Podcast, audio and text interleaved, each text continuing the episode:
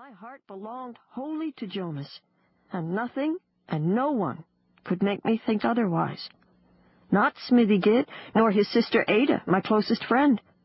Not even dear Dat and Mamma, though my father has long hoped Gid might one day win my affections.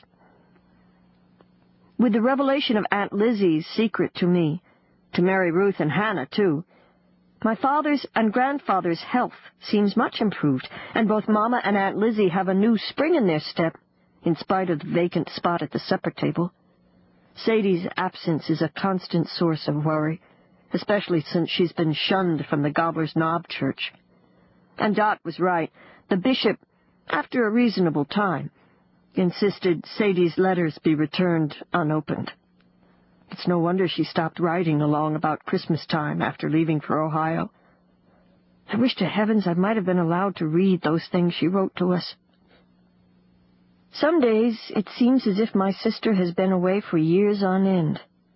But if that were true, I'd be thought of as a maidel by now, which I'm surely not. I am still only nineteen, a few years under the limit of the expected marrying age. Though if Smithy Gid had his way, he and I would be hitched up already. The berry patch calls to me even now as I help Dat with morning milking. Seems there's something nearly sacred about creeping along the mounded rows, the blissful buzz of nature in my ears, long runners tripping at my bare feet as the blistering sun stands high and haughty in the sky, and the tin bucket steadily fills with plump red fruit. Being out there alone with the birds and the strawberry plants, beneath the wide and blue heavenly canopy, soothes my soul and sets my world aright. At least for a time.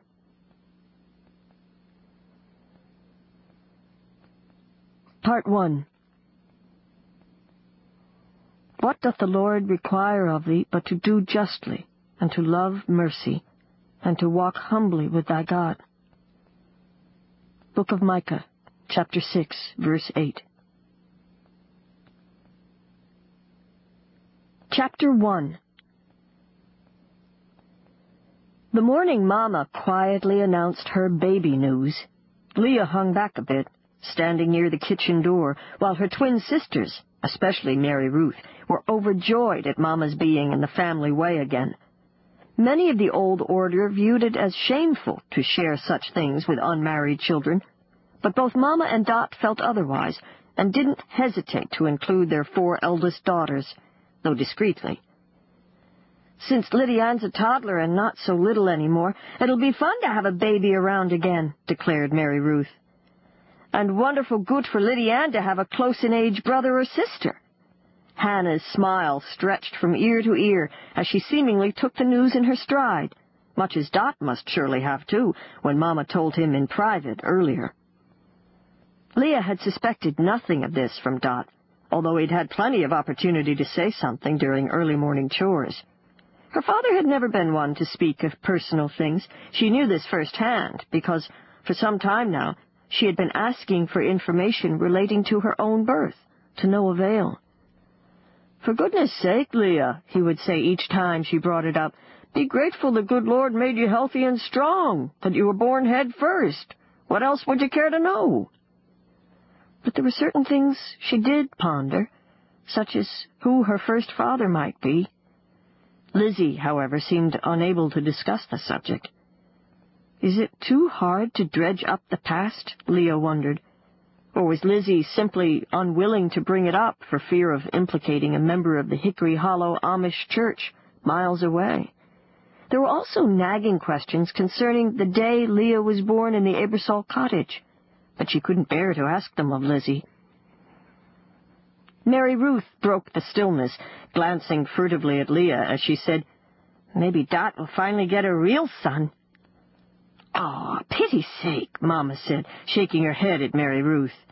She went to sit on the wooden bench next to the kitchen table, fanning herself with the hem of her long black apron. Her round face was flushed from the heat of the wood stove, where she had two strawberry pies baking. But if the baby is a girl, Hannah spoke up, there'll be less sewing to do. Leah spoke at last.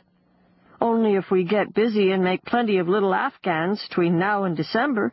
Liddy Ann was a spring baby, don't forget. At this, Leah caught Mama's sweet and gentle smile.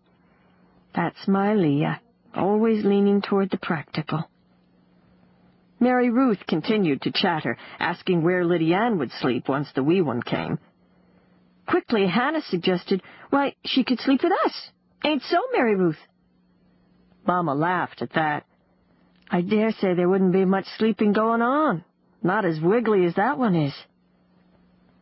Leah turned and slipped outdoors, going to the henhouse, where she scattered feed to the chickens. Inside, she leaned against the rickety wall, watching them peck the ground near her bare feet.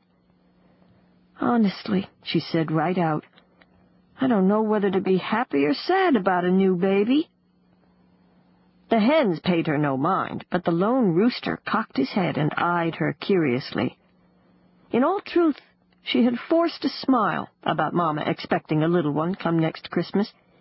Here, with only the chickens for company, she recalled the months before the two-year-old Liddy Ann came into the world. Mama had been ever so tired. Nauseated, too. At close to forty-five, she was not nearly as energetic and strong as in years past.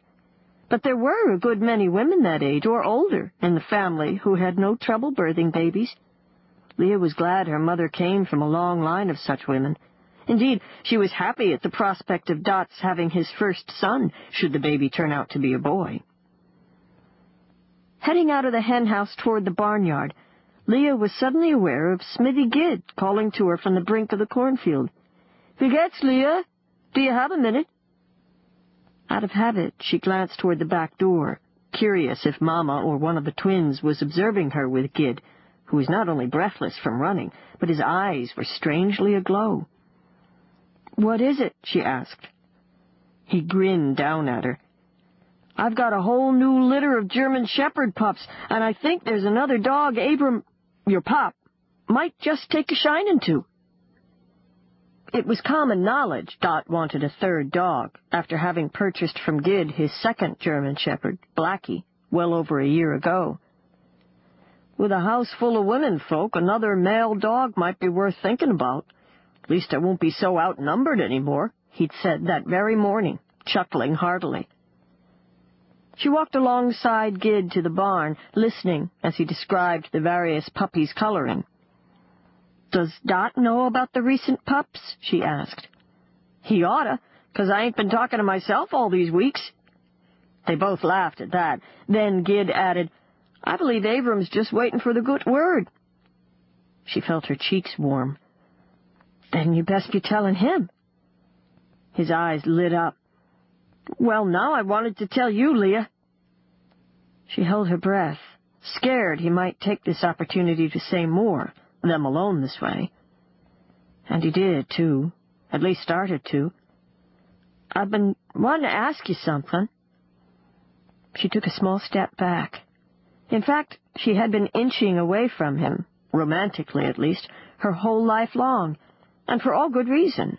She had always loved her second cousin Jonas, though she had made a conscious effort to bury her bitter sadness, hiding it from her family, and especially from Smithy Gid, who remained a right good friend as he'd always been, even more so lately. Yet Leah shuddered at the thought of Gid showing kindness to her out of mere pity. Surely their friendship was more special than that. But she had no intention of leading him on just because he was clearly fond of her. Ah, she groaned inwardly, wishing someone, anyone, might come flying into the barn. But no one did and not even the barn doves, high in the rafters, made a sound as the smithy's son reached for her hand. Ah, uh, kid. What she really wanted to tell him was, please don't say another word, but the words got trapped in her throat. She knew all too well the ache of rejection, and the way his eyes were intent on hers just now, it would be downright unkind to hurt him. He was still holding her hand as the slow creaking of the windmill behind the barn broke the stillness. Ada and her beau are going for supper in Strasburg next Saturday night. I thought it might be fun if you and I rode along. No two ways about it. Riding along simply meant double porting, and Gid knew it. Sighing.